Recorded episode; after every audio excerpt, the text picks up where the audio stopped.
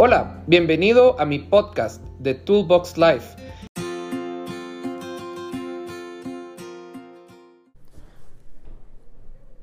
Hola, bienvenidos otra vez a The Toolbox Life. Espero que hayan tenido una buena semana y que estén regresando seguramente y tomando las precauciones necesarias a su actividad normal. Pues hoy vamos a hablar un poco de lo que es el design thinking. No sé si alguno de ustedes lo ha escuchado.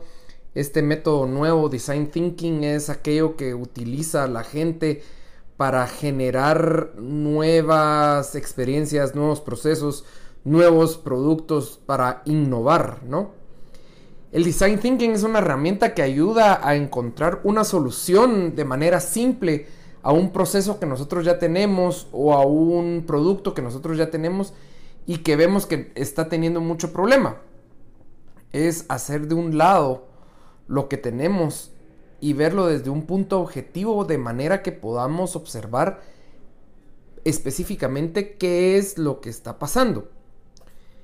Es importante que entendamos a cabalidad cuál es el problema que estamos resolviendo. Esto lo tenemos que tener siempre en mente para saber qué es el problema que nosotros queremos atacar. El design thinking nos va a ayudar a generar soluciones prácticas y fáciles de esto, pero una vez tengamos bien definido qué es este problema. El design thinking es una colaboración entre todas las áreas de la empresa, desde marketing, finanzas, producción, si es una empresa de producción, o, de, la parte de servicio, eh, servicio postventa, todas las partes de la empresa se tiene que reunir y es una colaboración entre todas las áreas para explorar una solución centrada en quién? Centrada en el usuario final, en un ser humano. Recordemos que nosotros hacemos productos y hacemos servicios para seres humanos, no para máquinas. Porque al final de cuentas, el usuario final de la máquina es el ser humano. Parte, del, parte esto del principio de innovar. Actualmente vivimos en un tiempo en donde las empresas si no innovan se mueren. Muy difícil y muy atrás quedó aquellas empresas que pasaron 50 años con el mismo producto y ahí se quedaron. ¿Por qué? Porque el cambio tecnológico ha hecho que la situación sea tan rápida que incluso ahora los colegios, digamos que es un producto tradicional y que pasó más de 100 años recibiendo alumnos en las aulas, ahorita con esta situación se desarrollaron nuevos canales, se desarrollaron nuevas formas de estudiar desde casa. Entonces estamos viendo cómo se están el mundo desarrolla fases para poder generar cambios y poder hacer cambios necesarios en aquello que, que creíamos que era estático. Ya los tiempos cambiaron. Y al innovar, quiere decir que nosotros no vamos a partir de cero. Bueno, muchas veces podemos decir voy a partir de cero y generar un producto completamente distinto. Pero la mayoría de veces es Partimos desde un punto, desde un proceso que nosotros ya tenemos contemplado y adaptamos procesos y tomamos acción para generar un nuevo producto. Y este nuevo, esta nueva producto es visto desde tres puntos. Desde el cliente, desde el producto y desde la experiencia. Debemos entender que el cliente es lo más importante. Es la persona que quiere y necesita que le resolvamos ese problema. ¿Cómo lo vamos a hacer? Eso ya va a depender de nosotros. Posteriormente desarrollamos un producto que creemos nosotros que le va a ayudar a defender y a salir de ese problema. Desarrollamos el producto primordialmente para la persona y que este producto le resuelva la manera más fácil de vivir y hacer sus actividades diarias. Retrocedamos 20 años. Si tú te fueras a vivir 20 años al pasado, que no es mucho, y no tuvieras acceso a teléfonos inteligentes, ¿cómo te sentirías? Debemos aprender que los productos y los servicios que desarrollamos es para hacer la vida del cliente más fácil. Y luego, la experiencia. Esto va aplicado a la parte del proceso en donde nosotros vamos a recibir retroalimentación del cliente y nos va a decir cómo les pareció el proceso que nosotros estamos haciendo. Es muy importante entender que este, esta retroalimentación nos va a servir a nosotros para ya desarrollar un producto final. Para la innovación existen diferentes estilos. Está eh, la innovación tradicional, que es la investigación y desarrollo, estas normalmente son de empresas grandes, eh, digamos Ford, donde esta empresa tiene un presupuesto alto para un departamento en específico, para desarrollar nuevos procesos. Pero esto hace que sea muy burocrático y muy lento. Eh, ejemplo de esto, pues como les comentaba, es la empresa Ford, ¿verdad? La empresa IBM, que son empresas que invierten en desarrollar productos, pero su proceso de implementación y adaptación es muy lenta. De ahí tenemos el hub de innovación, que en este hub de innovación es que hay un equipo específico trabajando y desarrollando nuevos productos. Y este, o procesos, y este equipo es el encargado de implementarlo. Esta es la manera en que Google, por ejemplo, o Facebook, trabaja y genera nuevos equipos nuevos equipos que generan nuevos productos. Y de ahí tenemos el acercamiento Design Lead, que este acercamiento nos va a decir exactamente qué es lo que nosotros estamos buscando para encontrar la forma más rápida, barata y adaptable de nuestro producto y ofrecerle esto al cliente. ¿Qué quiere y qué necesitan las personas? ¿Es viable y críticamente adaptable a nuestro proceso? técnica y físicamente es posible? ¿Cómo lo vamos a hacer? Estas son algunas de las preguntas que debemos resolvernos y ver claramente qué es lo que nos va a ayudar a hacer. Claves básicas para el design thinking debe ser eh, que el design thinking debe ser empático con el cliente, equipos de trabajo, ser curioso e investigar. Ser holístico, cuando me refiero a holístico es que debemos de tomar la experiencia del cliente como centro y posteriormente englobarlo. Holísticamente nosotros tenemos al cliente en el centro. Desarrollar colaboración entre todas las áreas para que de esta manera podamos presentar un producto que cumpla con todos los requerimientos desde el área de empaque hasta el área de entrega al cliente. Tener la mente abierta no podemos ser cerrados, tenemos que tener la mente abierta y ser francos con, con las personas para que de esta manera nosotros podamos ver aquello que no vemos. Porque tenemos el enfoque así. Y alguien más puede venir y decir, miren, esta, esta situación está haciendo este y esta, este problema. Y por último, estar dispuesto a intentar el cambio que se nos está proponiendo. Esto es la razón número uno de por qué un montón de empresas fallan o fracasan. Porque hacen todo el proceso, pero al momento no, no estoy dispuesto porque tengo que dejar esta cuestión. Y cuando pasa eso, el fracaso viene.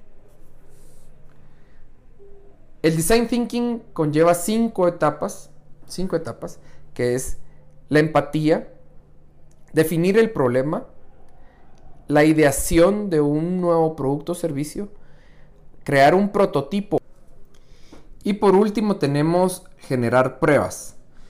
Estas, estas pruebas nos van a ayudar a decir cómo está funcionando el producto. Se tiene que estar enfocado en los usuarios y es interactivo y adaptable. En cada parte del proceso va a haber alguien que esté manipulando el producto y va o el servicio y va a estar dando retroalimentación y debemos de ser capaces de adaptar estos al proceso. Al momento de pensar en la empatía o decir cómo es esto de la empatía, se tiene que tomar en cuenta cómo el cliente se siente actualmente, cuál es el sentimiento, cómo ve las cosas, qué dice, qué hace, qué cosas escucha y qué cosas piensa. Estas son las partes claves que hay para pensar en el cliente y poder proponerle algo que le genere valor. Define y clarifica. Aquí en la definición del problema se debe clarificar los objetivos que se quieren alcanzar. Pagar, pegar las partes de toda la información recaudada al momento de la empatía. Cómo ve las cosas, cómo siente, cómo hace, cómo escucha, cómo dice las cosas. Uno las pega y va encontrándole sentido y va encontrando la forma por donde tiene que ir caminando. Y posteriormente ya define el problema en un enunciado conciso y a través de ese enunciado genera una solución. Los pasos para desarrollar la solución es por medio de generar ideas, lluvias, lluvia de ideas, mapas mentales, todo aquello que nos ayude a nosotros a darle sentido a lo que nosotros queremos y cómo lo queremos lograr. El prototipo es generar un N cantidad de modelos de bajo costo para poder ver ideas y cómo interactúa el usuario con, esta, con estos prototipos para así poder implementar la idea práctica y su desempeño esto es una de las cosas que más difícil se nos hace, porque siempre tratamos de complicar las cosas. Siempre queremos hacerlo perfectamente y, lo más parecido al producto para que podamos encontrar esto, pero eso hace que perdamos tiempo, hace que no desarrollemos lo que tengamos y que al final invirtamos mucho dinero en un proyecto que no va a servir porque nos desesperamos tanto y decimos, ya le invertí tanto y esta cosa no sale, que mejor ahí lo dejamos. El prototipo debe de ser de bajo costo, lo más sencillo posible. Un prototipo puede ser agarrar un pedazo de hoja y hacer un sketch. Si estamos haciendo un app, hacer un sketch de la pantalla inicial, que, que campos va a tener, qué es lo que yo quiero que haga, cómo quiero que interactúe, eh, dónde va a tener el botón de ingresar, dónde va a tener el botón de regreso, dónde va a tener el campo de selección, si va a ser de selección de una lista. No tenemos que diseñar el app primero y después ponerlo en práctica, no. Se hace por medio de una hoja y ahí el usuario dice, ah, bueno, yo quiero ir aquí, entonces paso para acá y de ahí paso para acá y entonces vemos dentro del equipo cómo esta hoja está haciendo su trabajo. Y ya después pasamos tal vez a un mock-up en cartón. Y ya después pasamos a una animación gráfica. Y entonces ya al final, cuando ya esté pulido, lo hacemos ya en una versión beta. Y se lo presentamos al cliente y que el cliente juegue con el producto. Las pruebas son necesarias. No podemos dejar que el producto se quede en nosotros y sacarlo al mercado. Debemos generar pruebas de campo con clientes para que estos usuarios nos den la retroalimentación y la información que nosotros necesitamos para mejorar. Algo como lo que está haciendo Apple, por ejemplo, cada vez que lanza un nuevo sistema operativo para iOS, hay gente que tiene eh, que se inscribe para ser parte de la versión beta pública. ¿Y quiere, qué quiere decir esto? Es gente que está dispuesta a instalar el programa en versión beta para probarlo y darle retroalimentación a Apple. Para que cuando salga el producto final, el usuario pueda estar tranquilo de que tiene la mejor versión más estable. La implementación final debe ser racional, congruente y no emotiva. ¿A qué voy con esto? Ya pasamos todas las etapas y vimos que esto es lo que el cliente quiere. Pero nos damos cuenta que si nosotros lo lanzamos hay que hacer una inversión fuerte en capital, en capital humano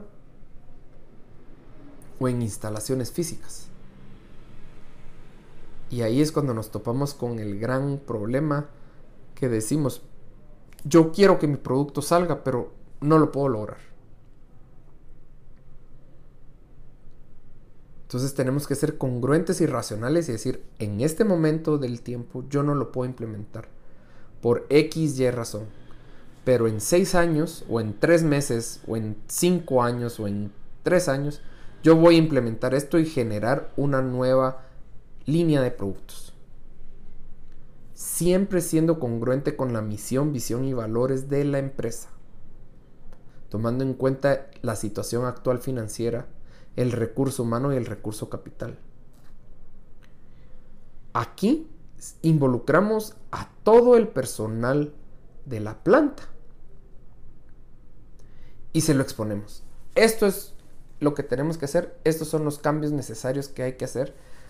¿Ustedes qué opinan? Y recibir toda la retroalimentación que ellos nos van a dar porque esto va a ser muy importante. La innovación es algo que la gente dice que todos quieren hacer, pero que no lo hacen. ¿Por qué? Por la simple y sencilla razón de que no es parte de su cultura. Si vos querés hacer un producto, si querés implementar la innovación en tu empresa, tenés que volverla parte de tu cultura e involucrar a las personas necesarias. La innovación es parte esencial del negocio Así se preste servicios, se creen productos o simplemente se dé atención. Hay que lograr generar en la empresa la cultura necesaria para crear innovación. Y la innovación no empieza desde abajo. La innovación empieza en el corazón. La innovación empieza en la mente. Si el gerente no está dispuesto a darle la oportunidad a las personas a generar cambios dentro de la empresa, no pongas como cultura la innovación. Como dije al principio, se tiene que tener la mente abierta y estar dispuesto a implementar los cambios. Bueno, ha sido un gusto para mí poder estar un día más dando estas pequeñas cápsulas de conocimiento. Eh, ha sido un gusto enorme poder estar con ustedes durante el mes de julio. Se nos viene un nuevo mes, un nuevo reto. Ánimo y les deseo mucha suerte. Siempre recordando que la suerte no es más que el trabajo duro y la caridad. Les deseo que pasen una feliz semana. Hasta pronto.